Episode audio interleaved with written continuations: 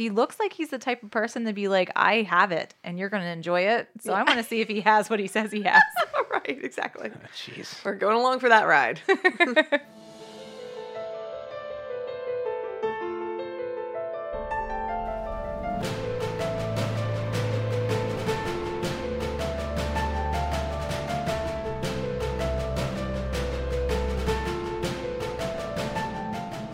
From Rosemary's Baby and Regan MacNeil to Jason, Freddy, and Chucky to Samara, Jigsaw, and Pennywise, we can't get enough. If it's blood curdling, spine tingling, breath quickening, or soul stealing, we are ready to watch it.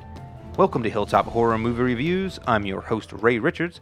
With me today are my two co hosts, Anne Conley hey guys. and Helen Stewart. Hello. All right, tonight we are reviewing the 1984 American fantasy comedy film Ghostbusters, produced and directed by Ivan Reitman and written by Dan Aykroyd and Harold Ramis. Stars Bill Murray, Aykroyd and Ramis as Peter Venkman, Ray Stantz and Egon Spengler, eccentric parapsychologist who started ghost catching business in New York City. Sigourney Weaver and Rick Moranis co-star as their client Dana Barrett and her neighbor Louis Tully. Aykroyd conceived Ghostbusters as a project for himself and fellow Saturday Night Live alumnus John Belushi, with the protagonist traveling through time and space. Aykroyd and Ramis rewrote the script following Belushi's death and after Reitman deemed Aykroyd's initial vision financially impractical. Filming took place from October 1983 to January 1984. Ghostbusters was released in the United States on June 8, 1984. When Ghostbusters came out, it received positive reviews and grossed $242 million in the United States and more than 295 million worldwide, making it the highest grossing comedy film of its time. All right, so when we get started, we usually go through what our expectations were going into the review. So, Anne, what were your expectations? I was laughing about this one a little bit because I have a particularly unique experience with this one in the fact that the very first time I saw this movie was actually in a Pennsylvania drive-in movie theater. Cool. Oh. I was actually in the back seat of a good old Buick station wagon with the wooden paneling and all, you know, family kids movie night. And, you know, out there, you know, in like the summer air watching this. And I don't know how long it was in the theaters. So I don't know if I saw it that summer that it came out. Obviously, I really would would have been too young to know. Well, how old were you? I, I don't know. I was a kid. Okay. I mean, when you're a kid, you don't remember if you're, you know, four and seeing it or six and seeing it. Yeah, you weren't like you that. weren't like at like 12 or 13. then. No, no, Okay. no, no. Definitely single digits and definitely old enough to be terrified. And, uh, you know, I remember everybody, you know, ducking and hiding in the library ghost scene, you know, so it, it was pretty realistically scary. And then, interestingly enough, grew up watching this a lot on TV. So we actually had it recorded to the good old VHS and we would watch that regularly. So when I went back and watched this later as an adult, including this time rewatching it, is there are a lot more scenes than I remembered growing up with. Um, I had never even seen the entire intro when I was a kid, and to the fact that when I saw it as an adult, I was like, is this even the same movie? Wait a second, and there's cursing in this? because I had seen such a G rated version of it. So, anyways, a long winded way of saying that I was really excited to see this again. Classic comedy, everything about this, um, you know, just love. So, I was very excited to see it again. Okay, Helen. So yeah, I saw this movie when I was younger. I don't know exactly how old I was either. I would have been my brother was 3 years older than me, so I feel like I probably saw it with him because he was old enough to see it at the time. But I remember being really scared by it, but loved the Stay Puft Marshmallow Man, so I had a doll of that. Like a stuffed, a little stuffy, I guess, of him, and I would carry him around everywhere. But he wasn't the scary, sad, I don't know what, what you would call that face at the end, but like he was the happy Stay Puft Marshmallow Man. Not the slightly crisped version. Right. but I was really excited to see it again because I don't think I've seen it since I was a kid. Wow, really? Yeah, I think I miss it on TV or whatever. All right, so I have a very particular memory of Ghostbusters as well. I remember being in elementary school, and I must have been in kindergarten because there was a TV that was in the cafeteria of my elementary school, and they showed like music videos. I'm not From really sure. I don't think it was MTV. I don't know what it was, but they had the the Ray Parker Jr. theme on, and it had clips of the movie in it, and it had a, a clip of Zuul, the you know the terror dog. And I remember being like, "Holy moly!" And, and even to this day, I'm wondering how did they show that in elementary school. But um, so I have that particular memory, and I think I saw that before I saw the movie, and I don't really remember the first time I saw the movie, but I know by the time that the cartoon came out, and then by the time the second Ghostbusters came out in 1989, me and my cousins were obsessed with Ghostbusters. We loved. I had all the toys. We had all the toys, the proton packs, the traps, you know, the the firehouse, the whole thing. And so Ghostbusters was a really, I guess, big part of my, I guess, my childhood in the 80s. And then, uh, so I've seen this movie more. I didn't have to watch this movie for the rewatch. Um, it, it's kind of etched into my brain along with Star Wars and Indiana Jones. So I was very excited to do this movie. And in fact, the reason we are reviewing this movie is because the teaser trailer for Ghostbusters, the new Ghostbusters, Ghostbusters 3, dropped last week. Uh, Ivan Reitman's son is going to be directing a new Ghostbusters movie in the original universe, unlike the uh, reboot in the, the all ladies version that came out a couple years ago. All right, and with that, let's play the trailer. All right, here we go. Trailer time and action.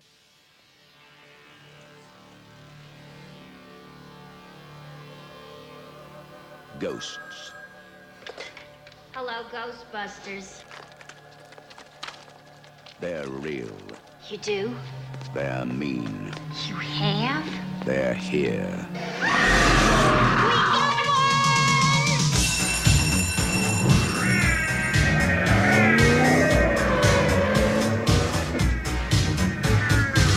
Ghostbusters. Hey, anybody see a ghost? They catch the ghost that won't stay dead. They're armed. They're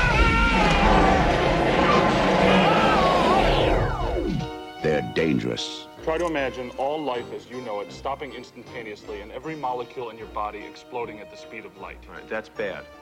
Okay. All right, important safety tip. Thanks, Igor. They're professionals. Oh, I'm the chairman of the largest paranormal removal company in America. You see it? They're all that stands between you and the end of the world. The city is headed for a disaster of biblical proportion. Real wrath of God type stuff. Fire and brimstone coming down from the sky. Human sacrifice, dogs and cats living together, mass hysteria. Your girlfriend lives in the corner penthouse of Spook Central. You want this body? Is this a trick question?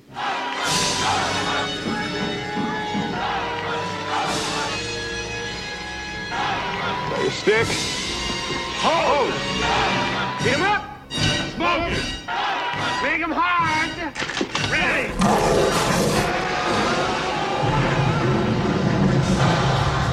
Ghostbusters. Starring Bill Murray, Dan Aykroyd, Sigourney Weaver, Harold Ramis, Rick Moranis. Ghostbusters. We came, we saw, we kicked it. nice. Peter Venkman, Ray Stantz, and Egon Spengler are scientists investigating the paranormal at Columbia University. After they lose their jobs following a botched ghost investigation in the university library, they establish Ghostbusters, a paranormal investigation and elimination service. They open their business in a disused firehouse and develop high tech equipment to capture ghosts. So when the movie opens up, we see really that kind of pixelated Columbia woman, right? Yeah. And it was funny because we were started watching this, and sometimes, you know, we're so busy during the days, and a lot of us have kids, and we're running around, and it's hard to find time to sit down and watch these movies. And, you know, we finally settle down and we turn it on. And as soon as she comes on and the music starts playing, I immediately started smiling. And it's like so classic. And just the movie, the soundtrack is so phenomenal throughout this. And without even seeing anyone on the screen, without even getting into the movie, you already know what's coming with the, that quintessential sound that they have with that soundtrack. I agree. I mean, the, the sound in this movie is iconic. Almost as iconic, I think, as the actual movie itself. I also believe that if it didn't have this soundtrack, I don't think it would be as good. It's kind of like Star Wars. If you didn't have John Williams doing the sound, it just wouldn't be Star Wars. It could very easily be pushed into the hokey realm. You know, we've joked before about going back and redoing the soundtrack to some 70s movies and some 80s movies. And I think this is a perfect example if you just really have an amazing instrumental. It gets really creepy. I think that that's a perfect case for showing that if you just add the right soundtrack, it can make or break a movie. Absolutely. I think along with the soundtrack, we have the iconic New York Library. So you have something that, you know, anybody who's on the East Coast near New York is very familiar with and recognizes. Which, by the way, inside the library down in the stacks was not the actual library when they were filming. Oh, no? That was in California. It was in LA or somewhere, I think. Oh, okay. Yep. Yeah. I remember going to New York and going by the library and just being really excited to see the lions out there. Yes. That's pretty cool. Yep. Yeah, Yep. us too. What did we go last summer? I believe so. Yeah, it was my first time seeing the public library too. Oh, And really? I was like, oh my gosh, the lions, like they really do exist. Yeah, yeah. I just, I guess you would have thought it was all like fake, but when you get there, it's, it was pretty cool. It's like seeing a, a celebrity. People in New York, New York are probably thinking, "You idiots," you know, right, Right, now. know. But it, it is weird, you know, when you're not from that area and you get to see something that's truly a set, but you know, real in real life. Mm-hmm. Yeah, so one of the things I liked about the beginning of this movie is right off the bat, you get this scene with Peter Venkman performing this, you know, scientific test with these two these two students. You know, the one's a guy and the one's a girl, and you know he's just slimy as all get out. It's immediately is. you're like, this guy's an ass. But you know, even to the point of invalidating his own scientific work because you know it, it after getting two shocks or three shocks, the guy gives the right answer. Right, I You know, know. it's just so funny. It's like if you just gave that guy a chance, like he might not have gotten kicked out of the university. He's ignoring proving his own thesis out just so he can get in the girl's pants right. at the end of the day. I, and I love the fact the more that you watch this movie, the more details you pick up on. Every time I watch this movie, I think I understand the directors and the writers a little bit more. And all the way back to you open up the shot on his door, right? And there's the red paint on the door that says "Burn in Hell, Dr. Venkman." Yeah. right? And then I, for the first time ever, I started really laughing at that because I was like, it's so preposterous and over the top to think in a university, especially when it's prestigious as Columbia, that a student would go out of their way to get red paint and graffiti a professor's door, burn in hell, and that he left it there. Right. He's like, this is ridiculous. He must be really bad. And then there's the maid, please clean this office. And you're like, did a student leave that or did Peter leave that? Yeah. You know, I'm not really sure. So I appreciated that that really mimicked his character's values in many ways. And I felt like just to even take it up one more level as we're talking about Peter um, and of course Bill Murray as an actor and as, as a character, I was really surprised to see that Bill Murray was not really involved in the writing of this, that it was Dan Aykroyd and um, Harold Ramis. Harold Ramis. Thank you. And it's sort of a perfect mirror to his character in this. Like he wanted to participate and he's ad libbing and he's funny throughout the whole thing. Like he really carries so much of it, like he was so involved. But he was too lazy to do any of the actual work. I agree. And in fact, you know, um, I had uh, watched a couple of videos on YouTube about the making of the movie, and um, Harold Ramis, you know, talks about how Aykroyd's original script, the three characters, the three Ghostbusters, are pretty in- indistinguishable. And so once they knew who was going to be playing them, once they knew Bill Murray was going to play one, Aykroyd was going to play one, and, and Ramis was going to play one, you know, they differentiated the characters based then on the actor's strengths, right? So they said, oh, Egon's going to be the the smart guy because Harold Ramis is kind of the straight man, you know, and Aykroyd is very sort of enthusiastic about the material because he himself is is all into the occult and everything as a person. And then, of course, Bill Murray is Bill Murray, and he's the mouth, and so they just gave him, you know, kind of license to do what he wanted to do within the, the constraints of the of the plot. But but uh, I thought that was very interesting. Perfect. Yeah. So I knew that they were going to have Eddie Murphy originally, Yes. the darker, and I just like I love Eddie, Eddie Murphy, but it, it really would have been interesting to see how he would have done with Yeah. that laugh. I feel like we, you probably would have had a lot more laughter and maybe less of the the thriller part if he was involved. But I, I thought it would have been fun to see him in there. Yeah, you do wonder what Winston Zeddemore's character would have been had Eddie Murphy played him, given that Eddie Murphy was so well known right around that time, right? And he had blown up. And, you know, would he have demanded more screen time? Right. Uh, and more being involved? I mean, watching it this time, and this isn't the first time I noticed this, but took kind of special notice of it this time, you can see that Ernie Hudson is sidelined through a lot of the shots. I mean, the way the shots are blocked is on the three guys, and then you have like Winston on the corner, sort of like there. And it's unfortunate to some extent. You watch it now and it seems, you know, because he's the only African American and you have these three white guys, it, it seems a little crass almost. You know, if he'd have been just another white guy, it probably wouldn't have seemed seemed that way.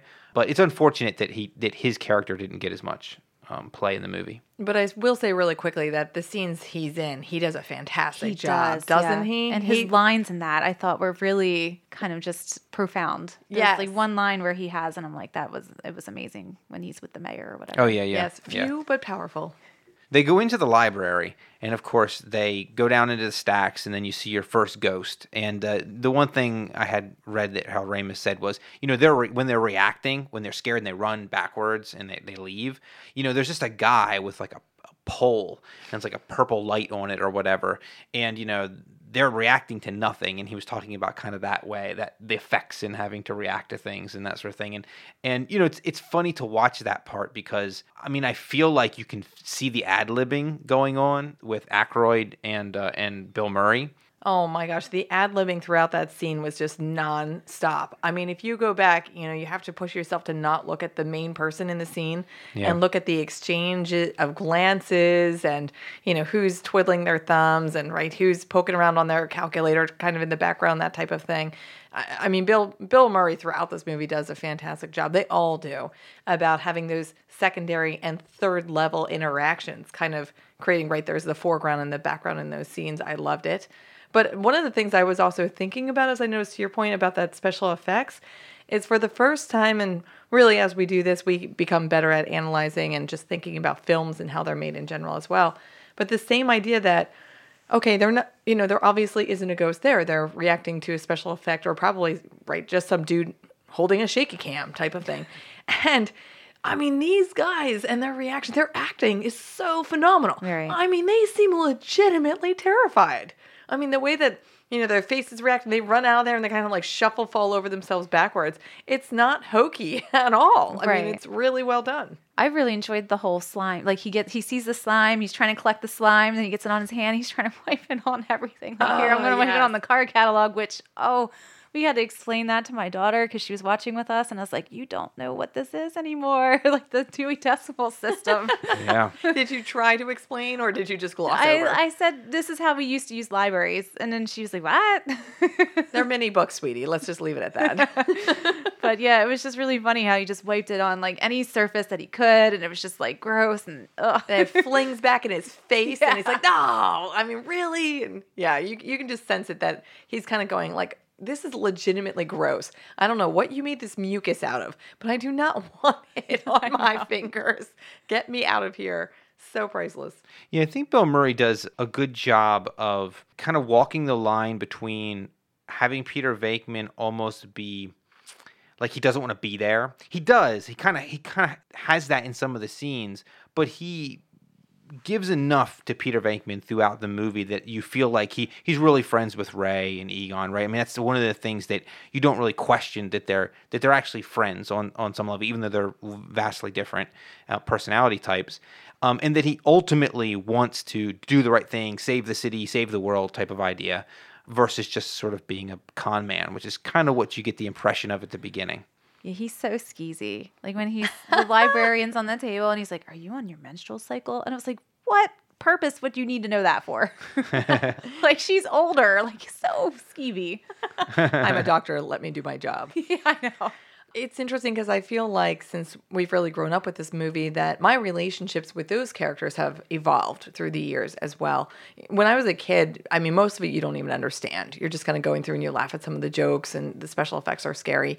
You know, when I was probably teenage and younger 20s, I despised Peter Venkman, right? He was disgusting. He's hitting on these women, uh, like the winks and the glances and all this and that. And now that I'm older, I adore him. I think it is hilarious, even when he's staring at the woman in like the mink shawl in the in the hotel and gives her like a little wink, like pauses to just like take it in.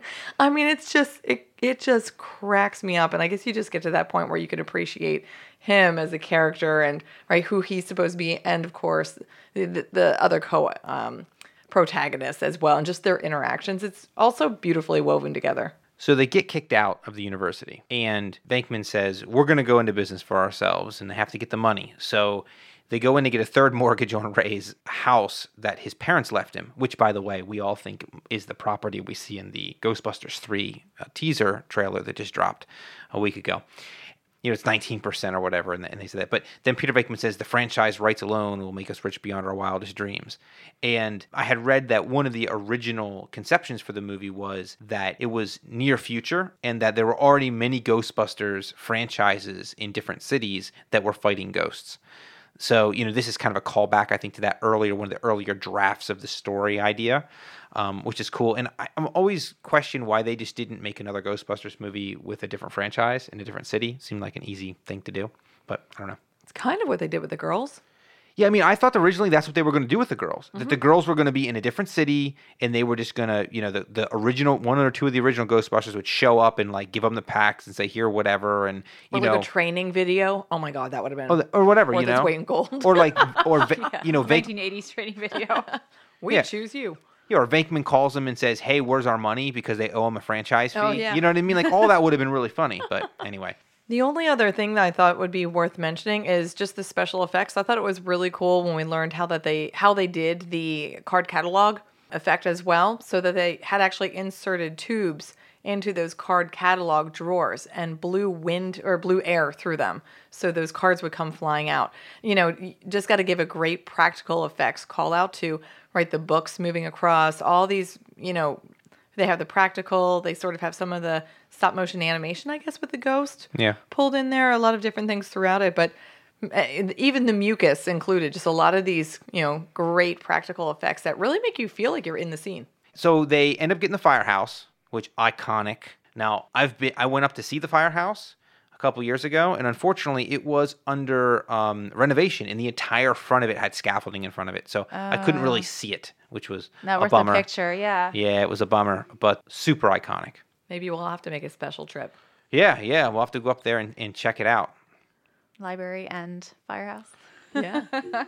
Yeah, I mean, we went up. uh, We can get to it in the review, but um, we've been up to see Dana Barrett's building and the church next to her building, uh, and the uh, tavern on the green, the uh, restaurant, and and kind of the different locations uh, right around there that you can see from the end of the movie. So, and that was awesome to see. That is super cool. On their first call at a hotel, Egon warns the group never to cross the energy streams of their proton pack weapons, as this could cause a catastrophic explosion. They capture the first ghost, Slimer, and deposit it in a special containment unit in the firehouse. As paranormal activity increases in New York City, they hire a fourth member, Winston Zeddemore, to cope with the demand. I thought it was hilarious that they had already used these proton packs, right? And now he's telling him, like everybody, like, don't cross the pass. Oh yeah. I was like, this is kind of late information, dude. And that's totally Egon too. Like we said, he's just such a straight guy. Like, oh, and by the way, you know, don't cross the streams. What? Yeah, just like the the trailer says, right? Imagine every particle in your body spontaneously combusting. No big deal, but just by the way. yeah. I mean, I, I mean, one of the best scenes in the movie, in my opinion, is the elevator scene where they're going up the elevator and they have the packs on, and they're like, "We've never really successfully tested these things," and yet they're wearing them. And then, and then uh, Peter turns on Ray's pack, and you hear the iconic sound of the pack warming up. And then Peter moves and pu- pushes Egon kind of out of the way so they can get away from Ray's pack in case it explodes. I mean, the whole thing's just great. And of course, then they get out of the elevator and they pull their proton packs and uh, blast the poor maid's, you know, cart. Hilarious. That was hilarious. I also like the guy before they go up the elevator where they're like, well, "What's going on?" It's like, "Oh, we're just exterminating exterminators. So it must be a big rat or whatever." it was. Giant rat. Giant, yeah, co- giant cockroach. Bite your head off, man. Like I could quote this movie. I apologize. um, I, you know, I will say on that point, uh, one of the things that Harold Ramis brought to the movie, like I said before, Dan Aykroyd's a big occultist, you know, in real life, and so his movie was very kind of heavily um, supernatural laden, you know. And Harold Ramis brought this sort of more scientific approach to it. And one of the things he liked was that the supernatural in the movie is treated not religiously, right? Not, not they don't really talk about the ghosts in a way you would talk about like you know dead people, I guess, or Yeah, whatever. that's totally true. It's not Yeah. like an incarnation of a particular person. or yeah, it's not treated that way. It's all treated Yeah. very scientific. Yeah. You know what I mean? And um and so they treat it like almost like they're exterminators. You know what I mean? They're just providing a service. I remember feeling a lot of mixed emotions about the maid scene because, like, I want to laugh, but I think I just feel really bad for that maid. Yeah. like on multiple levels. First, you could have killed her. Second of all, you just zapped up all of her nice little TP rolls. Like I now she's got to clean that up. She was Thanks like a lot, picking them guys. up, and I was like, "Go over there and help her out." And they're on fire. You know, I like, they're all charred. Oh man, she's gonna get charged for that. The she poor was maid cute. I thought that was funny. barely making minimum wage. She's gonna have that taken out of her paycheck. Thanks a lot, guys. Oh man, wait, wait, we got to talk about the scene in the hotel when you know they're pricing it out at the end when they're asking him how oh. much to charge. Oh yeah, yeah. So they're yeah, they're I don't know if you caught it, Helen, but when they're talking about how much to charge, Egon is, you know, pushing his glasses up with the fingers in he, in the number of thousands of dollars that they should be Oh. charging. He's telling Peter what to charge. Oh, I as missed he's that. talking- Yeah, I didn't it's see that. You've got to go back and watch it. You don't catch it at first because Peter's going, "Well, is it Peter writing?" Oh yes, Yeah, it's he Peter. starts off pen. with like one thousand or something, Yeah. and then he goes up to four thousand. He, he looks over at Egon, yeah, and Egon has these four fingers. He's like Oh, yeah. pushing his, Oh, yeah, face pushing his face, yeah. and adjusting his glasses, and you know it. Yeah, so they have this little kind of ball game, you know, catcher pitcher. Um, That's awesome. I Yeah. yeah. I'll definitely have to go back and look at that again. yeah, it's Yeah. very cute. You know, the one thing that's funny about, of course, the whole setup is that they do so much damage when they're trying to catch these ghosts. That in reality, they would never be able to run a business. Right. Because you would go into a house and you would destroy it in the process of catching the ghost. So the premise is ridiculous, sort of on its face, and they just sort of like gloss right over it. Well, whatever. Yeah, the whole like they're setting up for some sort of function, and it's just like, yeah, fifteen minutes. Just give us fifteen minutes. I'm like, you're gonna need like a couple of weeks to renovate that again. Oh my gosh, and that chandelier coming I know. down. Oh, Yeah, now, so uh, like I said, I'm a little bit of a Ghostbusters geek. So there was a video game, and I think it, it came out in 2009, which is the unofficial but kind of official third story to this Ghostbusters universe. Uh, all the original cast came back and did the voices for it, um, and the story was written by Dan Aykroyd and um, Harold Ramis before he passed away. And so in in that story, it takes place in 1991 or 92. They are employees of the city. They have a city contract to go out and catch ghosts. So in a way, it makes more sense. Like they had, they're they're almost like given their destruction is sort of paid for by the city. Um, so it makes more sense from a business perspective, but just a little interesting point there. taxpayer funds at good work. Yeah, I guess. All right, real quick about Slimer. Slimer, of course, doesn't have the name Slimer in this movie. He's not given that name until the uh, cartoon comes out, but he really represents in the movie John Belushi. Oh really? Yes. Oh. Yep. So I also found that fun fact. yeah, so Oh, I didn't know that. It was a See, you learned something like new a every day. tribute to him. yeah, a little bit of a tribute. Yeah. Yep. fat green ghost. Congratulations. Yep. Who, of course, is always eating and always drinking, and you know, John Belushi had a bit of a, a substance abuse ish problem. Um, so that's kind of a callback to to that as well. Do you guys remember the green ecto Yes, cooler? I was gonna say juice that as well. Yes. Yes. Because I felt like we had such a, a, I don't know, a close relationship with Slimer, and then I'm like, this. I didn't feel it in this movie. I forgot it was only the cartoon. Yes, I and I remember, you know, again uh, when I was an adult and watched this for the first time after a while, um, same exact feeling where you're like, wait, I thought Slimer was like our bud, Right. and then you watch it, you're like, no, he's just some weird ghost we barely know in this movie. um, so yeah, they almost like adopt him as a pet in the cartoon, and then he's always hanging around. He's part of the gags and stuff like that. So. But that's okay. He still holds a special place in our Yes, hearts. and that Ecto Cooler box that I used to get during summer camp. Thanks for showing me that picture. Brings back good memories. we'll, we'll post it to the feed. Classic. The Ghostbusters are retained by cellist Dana Barrett, whose apartment is haunted by a demonic spirit Zuul, a demigod worshipped as a servant of Gozer the Gozerian, a shape shifting god of destruction. Venkman competes with Dana's neighbor, accountant Louis Tully, for her affections. As the Ghostbusters investigate, Dana is possessed by Zuul the Gatekeeper, while Louis is possessed by her counterpart, Vinz Clortho the Keymaster. Both demons speak of the coming of Gozer the Destructor and the release of the imprisoned ghosts. The Ghostbusters take steps to keep the two apart. So Venkman's competing with Louis Tully for Dana's affections? I don't. I don't think so. I don't. I'm pretty sure she doesn't want either of them. I mean, she. How many times do you need to say no? Oh yeah, I was I was gonna say the whole scene with him when he goes to check her out or check out her apartment Right. is very uncomfortable. Yes, I was Um, like that. Kind of was definitely. I think nowadays you would not get that in a movie. It's definitely crossing a line. Yeah, there's some creeper in there. The eggs were great though. I have to say, I love the frying eggs. Yeah, yeah, and that effect as well is so amazing. Oh, yeah. As I understand it, the way that they actually did that effect is they legitimately heated up that entire countertop. Oh. So Ah. those are actual real eggs actually being heated up on a hot countertop to the point that they are bubbling and popping out of their shells. That is cool. Does that blow your mind? Yeah, that's awesome. I mean, you kind of wonder how they did that. And in modern day, they'd be like, oh, we'll CGI and we'll animate it. And it's like, no, that's like a legitimate effect. They really did that. That's Yeah. so cool. It did make me laugh when um, he comes back and he's checking out the eggs. And she's like, aren't you going to check the fridge? And, I, and I'm like, chill out. One step at a time, lady. He will get to the fridge. It's just looking at the eggs. Were they cooked? he you did know? pick up an egg. Uh, we got the Stay Puft marshmallows right there on the countertop, you know. Yep. Which also notably, you know, did not melt or fry or anything. So clearly a very effective heating mechanism. However, they contain that. Very cool. But um, yeah, th- that even though I say I sort of adore Venkman in this movie, that is definitely the one scene where you're kind of like wiping off the grease. You're just like, oh, you know, um, you know, oh, that's the bedroom, but nothing ever happened in there. Hmm, that's a crime. yeah. You're like, ew.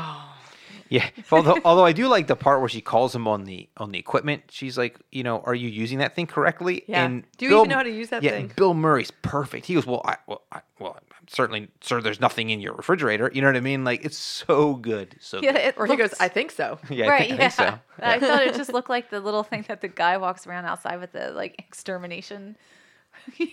Yeah, the little What is spraying this supposed to? He doesn't explain what it does at all. Like it's He, just he doesn't know what it pumping does. the thing. No, and I know, and I'm like, why would Egon or anybody give him that thing without explaining, like, oh, this is how you operate it or this way? He probably just grabbed it. Well, he- Yeah, but Yeah. like Look you would have grabbed a cooler tool than that. It's just is like a pipe or something. Yeah, the way I imagine it's working is like it intakes the air and it's doing readings. Off of Yep, the that's air. what I would assume. Yep. That's I don't know. That's all I got. That's all I got. Um, so it is. Is it in this section too, where you know, of course, she's taken by Zuul with the chair effect?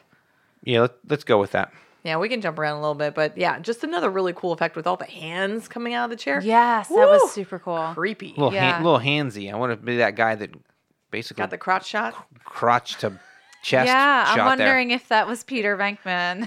just kidding. Probably. yeah, and then like you kind of uh, appreciate whether it's like sort of the muppetry going on, but then of course the whole chair moves forward.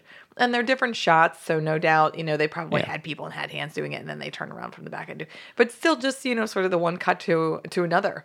Yeah. Ooh.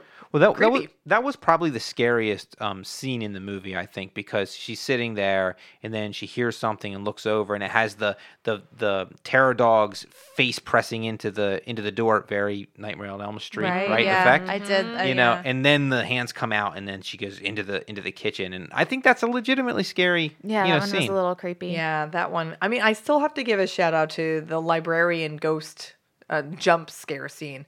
I still remember, speaking of stories, um, when we were later, we were probably about 10. We still, of course, had it on the VHS at that point because you keep those suckers around forever.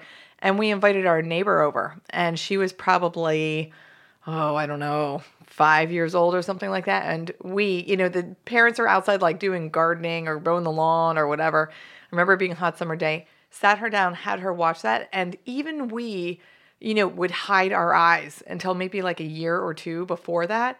And we were like, no, no, no, it'll be fine. It's not scary. That poor little girl went screaming, crying, running out of that household straight back to her mom. We had to apologize. We had traumatized her so badly, exposing her to that librarian scene. so that gets, you know, a bit of a shout out too. Yeah, I mean, I think it, I think it's probably scarier to um to kind of younger kids because uh, ultimately it's played for humor, the humor effect of them running away and then running, you know, running down the stairs of the library. Like this was straight like scary all the way through. It was supposed to be sort of stressful and, and scary. Yeah, it's interesting because as a kid, I didn't find that scene scary. As a kid, you're kind of like, oh, whatever, you know, like demon hands come out and take her. So, you know, you just find different things realistically scary as an adult versus a kid differently. I have to say something about her hair. So 80s. Oh, yeah. Her hair and the other fellow cellist hair. Her, I, I guess he was interested in her. I'm not really sure if that was a love interest, but Yes. he just sat annoyingly in the courtyard or whatever. Yeah. Well, you get Yes, the, the you- The mullet. Yes, yeah, yeah, that was great, and and um, the wardrobing is great. Yes, as well. the wardrobe was really great. well, you you get the impression that um, in the second movie he's who she marries, um, and that's who the father of the baby is in the second movie. is- oh, is you know, cellist. I wasn't quite sure if it was him or not. I guess well, I you don't you don't really that. well you don't really know. I mean, I don't think it's ever technically spelled out that it's that that person, but it is somebody in the music world that, sure. that, that ends up leaving. I would I would just you know, having been in the music world a bit for a while, I would say it's probably more likely a conductor than like a fellow cellist or something like that. So I will tell you what I thought very briefly. The timelines don't match up, but I thought was a cool idea was if the baby from the second movie had been her and Lewis Tully's baby from when they have sex as as the keymaster and the gatekeeper, keymaster gatekeeper. Yeah. Yeah. Um, So you know that would have been interesting because then that baby would have be con- been would have been conceived as like a kind of supernatural sort of thing. But the timeline doesn't match up. It's five years later, and the baby's like one year old. So That would have been interesting and gross. yes. Eh, yeah. but they never address the fact that they sleep together. No. Like never. I'm not sure they know. Well, they're possessed. So. yeah, I don't know that they know, but his Aw. pants his pants are unbuckled. you Rick would think. Moranis. It's like the zip code rule. You know, uh, possession falls under the same umbrella. It doesn't count. I guess, yeah. God. Something like that. That'll be the new running uh, theme for people who are young trying to have sex. I was possessed. I was possessed. I don't know. Yeah. I was the key master. I was listening to Hilltop Horror, and they said, uh, but anyways, I mean, and then you kind of wonder how would that play into the rules, right? Well, you know, if you're a virgin, if you're if you're possessed, you're not really under your own, con, you know, right state of mind. So I think you get a pass on that one. Is all I'm saying. Sure, you're saying Lewis Tully was a virgin? Is that what you're trying to say? I wouldn't. Obviously. I wouldn't. Yeah. I, I. I think it's a Hey, possibility. I, I don't know. He at that party, he had that buxom blonde he was He dancing did. with. Yeah. I'm just saying. Shit, God, He- he's he- so, I didn't realize he was that tiny. He has a little bit of game, I think. I. Turtlenecks. Mm. well, what's well, it's funny because he's actually left over from the '70s, right? Like he's like a guy who never came out of disco in the '70s. Right. I mean, this is 1984. It was filmed in '83, '84, right? So hmm. that's kind of where it's coming from. I mean, I mean, for for from our perspective, that timeline's probably pretty compressed. You know, we kind of see all of that as generally the same time period, but it really is not. I don't think. I thought that was interesting with the two possessions that she's this made up. So I guess as a possessed person, you can put on your sparkly makeup with this glittery gown, and then he's this stunned, like so they still like yeah Disheveled. disheveled. Like I'm just trying to find whatever. It was just like it was interesting how they didn't have two intellectual possessions. It was one stunned, shocked guy, and Yeah. then Well- like she's Fol- all Miss Sexy. Following like the endorphins to where the Right. gatekeeper is. Yes. Meanwhile, she's had time to like go down to Saks Fifth Avenue, buy herself a shimmery little one thing. Yeah, get her makeup done. Yeah, I mean, you kind of wonder, not to get too much into the mythology of it, but you kind of wonder if Zuul possessing her as a very intelligent person then is sort of an intelligent possession, and poor Vinz Clortho is possessing this guy who's eh, doesn't have it all kind of together, and so ends up being sort of like somewhat of a half wit. Or if Vinz Clortho as a spirit is just a freaking half wit and possesses Lewis Tully, and it's like double down on that deal. I'm not sure. I will say though that Sigourney Weaver is prototypical 80s to me. I mean, this sort of androgynous, tall, skinny, you know what I mean, that was considered very attractive in the early 80s and definitely not my not my Not type, cup of not tea. my thing. Yeah, I thought Sigourney Weaver looked lovely when she wasn't shimmered and possessed. I Yeah. thought she looked lovely, shimmered, and without. Yeah, she. Yeah, I just. I. You know, I thought she looked. More, I don't know, prettier, just not more natural. But like, yeah, she did look good. Yeah, the bronzer was a little intense. Yeah, I'm not gonna lie. Not as bad as Orange Marge, but Yeah. And I will say, you know, sort of, certainly as a kid, I was a little confused about, you know, these guys being possessed. I mean, you get the cool idea of, uh, you know, the keymaster and the gatekeeper, even though, you know, sort of the sexual analogy is lost on you as a child. But, um, and then that they're referencing the coming of Gozer. You're like, but why do all these pieces need to be in place? Sort of, you know, not understanding that. And even Right. even now you just kind of accept it. You go, oh yeah, you know, I guess they're the demons that help open the gate and kind of help power and create this trilogy. Is that how you guys interpret it? Yeah, I mean, I, th- I think what you don't understand is why now, right? There's no really understanding of why all of the sudden Zuul and Vinz Clortho can come out as these terror dogs. You know, that their statues kind of fall apart and they're mm-hmm. in there, and then they go and possess two people. And why at this particular moment in time they never really addressed that. But I guess yeah, they had to have use their energy to open the gate. That's the whole point, right? Um, I do remember as a kid also those um, the terror dogs. Terrifying. Now I watch it, I'm like, ooh, that's one of the worst effects in the movie. Yeah, the little glowing eyes thing. Yeah, and like again, that's probably claymation laid over the scene Yeah. type of thing, and it's really roughly done. I mean, our TVs have gotten so much more powerful. You know, back in the day when you were watching your 24 inch CRT, it looked phenomenal. Now we've got these huge, you know, 60 plus inch 4K TVs, and you can really see the rough edges around the terror dogs and stuff like that. So, unfortunately, I think that detracts a little bit from the movie. They might be able to go back and remaster it and clean it up a little bit, would be interesting. Um, so that took down the the scary factor for me a little bit this round. Yeah, sure. Um, the other thing I want to point out about the scene with Dana Barrett in her apartment when uh, Peter Venkman shows up is this is the scene where you really um, get to see Peter Venkman show his heroic side, I guess, if you will, or restraint or his humanity.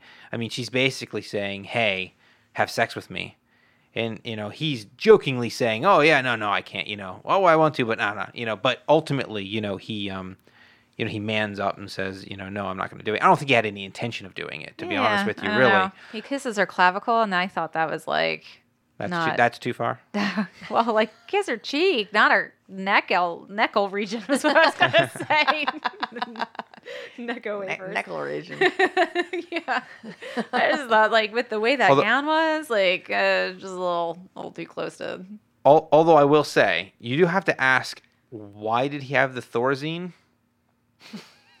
right? Did he did he use He as to knock her out? Like, tranquilizers around. well, that's what I was gonna say. Like, she probably didn't have Thorazine. Like, Right. he calls Egon and says, you know, I knocked her up with X amount of cc's of Thorazine. She'll be asleep for a while. Like, did he bring that to the date? Well, it's sort of like how think of can a cellist in the New York Symphony afford a penthouse apartment in this apartment building? There are certain Rent things rent control. you just gloss over. You just you just go with it. Because it was in the most paranormal like region of the building, she probably got a discount, right? Didn't they say there was like increased psychic stuff there? Now, do, do you know how she afforded it? She afforded it because that building actually goes up to 19 floors, Mm-hmm. and uh, the other ones don't exist. So that's how she that's how she afforded it in reality. The building only goes up to 19 floors. What floor was she supposed to be? 22nd, Oh, she was on 22. So and then appar- but apparently the building actually has some weird temple looking yeah. you know thing at the top of it in reality, uh, as well as Oh, obviously of really? ob- obviously of course that they built that whole thing in the uh, in the movie. Mm-hmm. Yeah, So- really interesting. Walter Peck, an Environmental Protection Agency lawyer, has the Ghostbusters arrested for operating as unlicensed waste handlers. He orders their ghost containment system deactivated, causing an explosion that releases all the ghosts. The ghosts wreak havoc throughout the city. Consulting blueprints of Dana's apartment building, the Ghostbusters learn that a mad doctor and cult leader, Ivo Shandor, declaring humanity too sick to exist after World War I, designed the building as a gateway to summon Gozer and bring about the end of the world. Jeez. Okay. Well, so the one thing that I thought was funny too, of sort of coming of age theme running throughout this, is our you know good old buddy Walter Peck at the EPA. And here I am, you know, totally, you know, we were just talking about this. We grew up in the era with Captain Planet and Fern Gully and all these very environmental, so super pro environment. Fern Gully. And, right? How I know. remember Fern? Gully. Oh man, I remember them all. Don't don't you worry. uh, Free Willy, the whole the whole batch. And so I have, you know, always loved the EPA and what they stand for. and when you go back and you watch it again, you understand that Walter Peck is from the EPA and he's shutting them down because he's concerned with about what this is doing to the environment. Basically, you're like, what the heck? Why are you such an asshole? Well, you know, there's a there's actually an entire political viewpoint this movie has, and I never picked it up obviously as a kid, and just recently sort of understood it, which is this is a libertarian movie. All the bad organizations in this movie are liberal organizations, right? They get kicked out of the university, which is a liberal organization typically, right? Yeah, sure. Um, they go into business for themselves, Right. right? Cap- The capitalist. capitalist bootstrapping their thing, right? Whatever. American dream. Yep, American dream. And then the government comes in and shuts them down, Mm-hmm. right? The EPA, s- you know, their regulations and all this stuff comes in and messes it all up. And the governor mayor is an asshole too. Well, yeah, well, and then they then the mayor has to come to them to say, "How do I save the city?" And then they, the entrepreneurs who have perfected this new technology, of course, save the city. So it's really a screed against um, sort of liberal government overreach. And gets stiffed with a bill in the end. Yeah, well, the second movie, yeah, sure they do. Yeah. yeah, so this is the part of the movie where we get the most mythology, I guess, about what's going on. Ivo Shandor and the cult leader. And this is where I really felt like the movie uh, put aside its comedy for a moment, right? And actually sort of embraced the supernatural kind of ghost story that it was supposed to be and sort of the epicness that the end of the movie kind of brings to it. Up to this point, it was a little light on some of that, I felt like. Yeah, I agree. I wish that I like I didn't pick up too much on what he was saying, probably because I was watching it with kids and Well, it's really glossed over in the movie. right. To your so point. I felt like I didn't hear it. Yeah, I mean, it's interesting because I think that this movie coming out, of course, it's a comedy first and foremost, and it has some elements of world building in it, but not many. It's it's very bare bones. I mean, you don't understand how the technology works really. You just accept it. You don't really understand where the ghosts come from. You just accept it. You know, where why Gozer at this point in time, you just accept it, right? All those things you kind of accept. But I do think that you know, Ghostbusters three that's coming out here, the the the all female Ghostbusters that came out a couple years ago. I don't know that moviegoers will accept that thin layer of world building anymore. I think that with an intellectual property such as Ghostbusters, I think that they require more world building, a a la Harry Potter and Star Wars, and you know all those franchises that exist. Um, so it'll be interesting to see how they tackle that going forward. I was wondering the same thing. Is it just because this movie is what it is and we don't care, right? That we just love it that much. And, you know, again, the comedy more than makes up for it, the acting more than makes up for it. You know, just since we're all, you know, 80s kids that we love it that much that we don't care. I mean, it's it is interesting when you think about like even Annihilation, right? It was almost like you get a lot of that pushback of but why or where did it come from or what was its mission or or this and that. And here you're like, it doesn't matter. It's like a bunch of guys running around chasing ghosts, and we're totally cool with it. No, I agree. I think the cartoon actually uh, has a lot to do with Ghostbusters' staying power, especially as kids of the '80s. Because you, the first movie, you know, I'm not even sure I saw the first movie before I actually saw the cartoon. I'm not entirely sure. So you know, seeing the first movie, having the cartoon, which does deepen the mythology a little bit. I mean, they do have specific kind of some rules that they establish within the cartoon that they kind of go by, um, which are a little deeper uh, than the movie kind of lets on you know, so you kind of have that foundation. So I think, you know, this movie being the first movie, just like with Nightmare on Elm Street, right? I mean, we went back and, and reviewed Nightmare on Elm Street, and it has nowhere near the amount of mythology that eventually Freddy Krueger has, right? His house isn't even in that movie, and his house becomes a, key point, you know, in the other movies. So in the same way, I think we forgive that in Nightmare on Elm Street because it's the first one, in the same way that we forgive it with Ghostbusters because it's the first one. The Ghostbusters are released from custody to battle the supernatural crisis. On the apartment building roof, Zuul and Vinz open the gate between dimensions and transform into supernatural hellhounds. Gozer, in the form of a woman, is attacked by the team. Gozer vanishes, but demands that the Ghostbusters choose the form of the Destructor.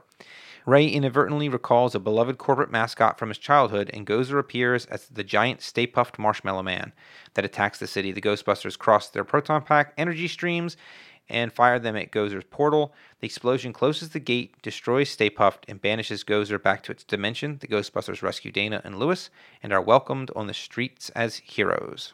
All right, the finale. Here we go. you know, I love that Gozer is in the form of a woman. I mean, that's That was cool. Oh, one- once- Shocking. Once again, tall, androgynous. She was very androgynous, Right. but her yeah. outfit I don't know was about tall, skinny. Yeah, she was definitely thin. Oh yeah, I guess thin makes her look tall. I don't really know how tall her, she was. Yeah. her outfit was definitely something else. Oh yeah, Yeah. yeah. The whole effect of that stage was great. Again, it felt very almost like Prince esque to me. Right? yes, we got the did. fog, we got the triangles, we got the lighting. All she needed was a guitar. She'd be good to go. Do some little purple rain there. yeah, totally agree. And this is the part, of course, when they do the callback from the beginning where uh, Venkman's like, "Go get her, Ray." You know, which is a callback to Ray saying "Get her" when he with the- librarian ghost. Um, and of course, you get the Ray rattling off his whole thing about being a duly designated representative of humanity, basically, right? And and Gozer asks him if, if he's a god, and he says no. Um, in the in the whole interaction, the whole interaction between Venkman and Ray stands. you know, down all, on uh, lower on the stairs, and Ray keeps on looking back to him, and and and Venkman's giving him like you know the thumbs up or the whatever, you know, the encouragement. It's just so funny. And then one of Winston's best lines, of course, is if someone asks you if you're a god, you say yes. Yeah, I course, did like that which is awesome. too. Which is awesome. Yeah, I like how Winston's uh, you know one of the only ones with any common sense. yeah, I know. I also loved you know a line I didn't get when I was a kid is it's Miller time. You know, once they bust the ghost. Oh yeah, oh yeah, the beer. Yeah, Yeah. it's Miller time. Yeah. Miller time. Which, which by the way, is interesting because I didn't realize there was like Budweiser promotions in the movie. They're drinking Bud like a bunch Oh, in the movie with like Cheez-Its.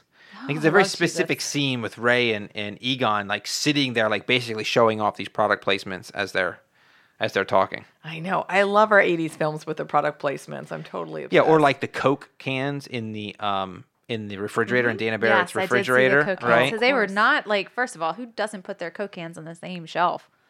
like you're not gonna have them Yeah. on different shelves. So it was like if you didn't see it on the top shelf, you got it in the middle too. Yeah. Dana Barrett apparently. All we were missing was the NoDoz. Yeah, that would have been great in and, the fridge. and the so many cups of coffee. I enjoyed the um the arrival of Stay Puft Marshmallow Man because you just hear him coming and they're like, who picked who picked the the demon that's coming after us? And like he's like, I picked the most innocuous thing I could think of, and it's this huge. Stay Puft Marshmallow Man, and then he makes that little baby face where he's like upset, like ah. But I felt, I felt that he kind of died pretty quickly yeah, I he just the whole became thing this mush. mush at- yeah, like I wish that there was a little bit more of, of a battle, I guess. But It was interesting because you kind of think about logically, like you can blank out your minds, but at some point you have to pick something. Right. You know, Gozer's got no place to go. If you don't choose something, Gozer's going to choose something for you. All right? Right. And then I always thought, wow, you know, how convenient that they chose a flammable material. Yeah. Right? You were like, oh, well, thank God you chose a giant marshmallow dude and you've got proton packs and you can set this thing on fire and it basically melts. Like, next time you know, make sure you're choosing something out of, yeah, another flammable material or ice or some, some material you can basically just melt. Because if that thing was, you know, a flying hydra or some shit, you would have been in real trouble. Yeah, yeah, yeah. You know, it's funny because uh, when when Stay Puft, of course, burns up, and then on the ground you see Walter Peck standing next to the Ecto One, and all that marshmallow kind of lands on him. Apparently, the actor, when they told him they're going to dump 150 ga- uh, gallons or 150 pounds or something like that of marshmallow on him, he was. God. It wasn't marshmallow. I'm sorry. It was whipped cream. shaving cream, I think. Shaving cream. Yeah. I'm sorry, shaving cream. Yeah, 150 pounds of shaving Yum. cream on him. yeah, he was like, "No, I'm not doing that." He's like, "Do it to a stuntman first. And they did it to the stuntman, and it like knocked him on the ground. And they were like, "Yeah, maybe we don't have to use as much." So they decided not to use as much. Uh, and actually, uh, you know, the actor that played Walter Peck did it. So it was funny. Yeah, I just kind of thought I look. You look at Dana when she's coming down. You're just like, oh, girl, how are you gonna get out out of your hair? you know, I was more concerned of like, and I know it was shaving cream, but like when you're looking at it as a marshmallow, you're just like, this is such a bad substance. Yeah. Ghostbuster two? She's got a baby and no hair. she cut it off. Yeah, I mean, honestly, it didn't look like marshmallow to me. It I mean, didn't, it, it looked like whipped cream. I mean, you wouldn't even be able to with that much. You'd have problem moving. I mean, it would be so sticky and you'd Yeah. be so like gummed up, and it would be crazy. Although, I mean, once again, I don't know who made this decision. I don't know if it was made during the the writing process or if it was made like on set during the day. But the idea that Peter Venkman's the only guy who doesn't have marshmallow on him, right? Is that Bill Murray being like, no, no, no, you're not putting that crap He doesn't me." have a pretty face. Like Right. he could have just. But I'm just saying, is is that him saying no? And it, but it's so funny because obviously, yes, he's the guy who doesn't get anything Yeah, on him. I love it. I love it. Yeah, he comes down. He doesn't. He has like a speck of it on him, and everybody's covered in it. Yeah. And Bill Murray, exactly, our very high maintenance, white glove, you know, actor and participant throughout this movie. Yep, comes down perfectly clean. He's like, "Hey guys, what's up?" Like it looks like he wasn't even part of the battle. Don't ruin the moment, Ray, with it going on about not looking like Marshmallow, though. I, I still want to believe. yeah, that's okay. Yeah, yeah. I mean, one of one of my favorite scenes or parts of the scene uh, at at the end there is when um, uh, Ray Stantz is like, uh, "Oh, it smells like you know burnt dog hair," and he's like, "Oh, Venkman, I'm sorry. Oh, I'm sorry." And they like pan from Venkman, who has no um, Marshmallow. marshmallow on him, and they pan over, and Ray's just kind of standing there, and he kind of looks all sad, and but his whole lower face is like covered. You can't even see his mouth really, and it's just I don't know, it's just so funny, and it and it kind of solidifies you know Ray's character as the kind of the heart of the Ghostbusters, if you will. It's, just, it's, it's so good. The other part I thought was funny was, of course, at the, at the very end, you know, they're taking Lewis Tully down. You know, from the top, and uh, Egon's like, uh, "We want to take a sample of your brain tissue." And he's like, "Oh yeah, sure, no problem." Like, what a Lewis Tully. All right. Well, before we get to the ratings, I just want to ask you, ladies, do you believe in ghosts? And have you ever seen a ghost?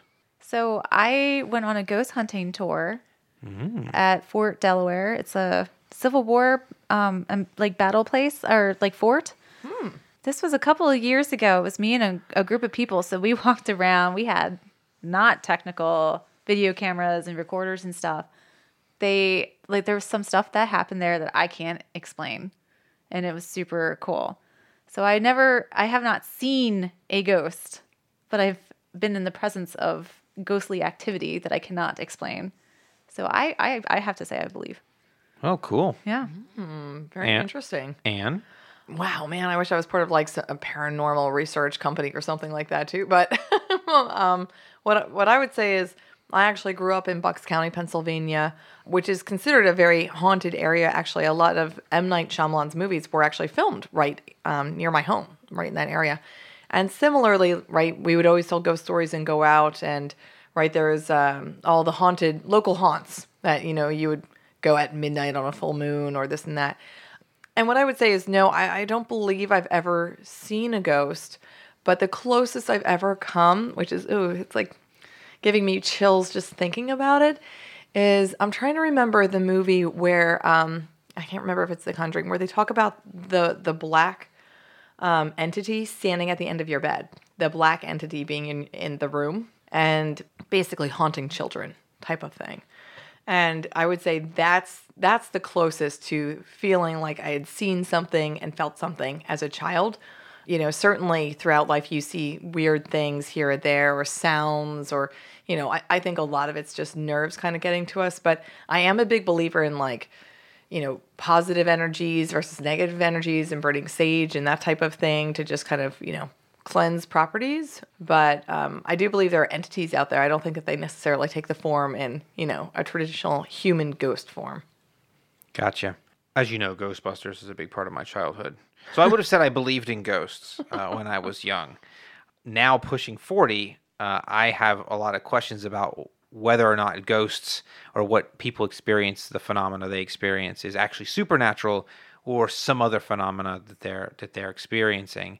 Um, I will say that the most unsettling experience I think I've had. Um, not to not to th- say that it was supernatural, but uh, there was a summer where I spent uh, by myself, and I was sick, and I had gone to sleep, and I was having like a nightmare, and there was this tremendous thunderstorm outside.